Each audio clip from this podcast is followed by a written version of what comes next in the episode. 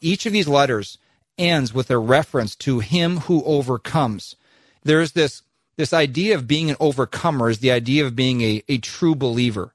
An overcomer is not a sinless, perfect Christian.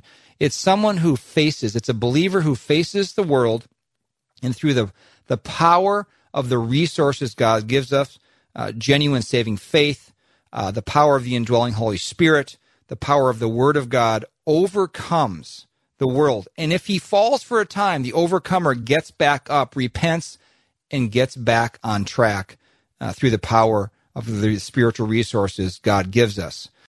We hope you gained from this short take of the Christian Worldview radio program. To hear the full program and further connect with this ministry, go to thechristianworldview.org. I'm David Wheaton.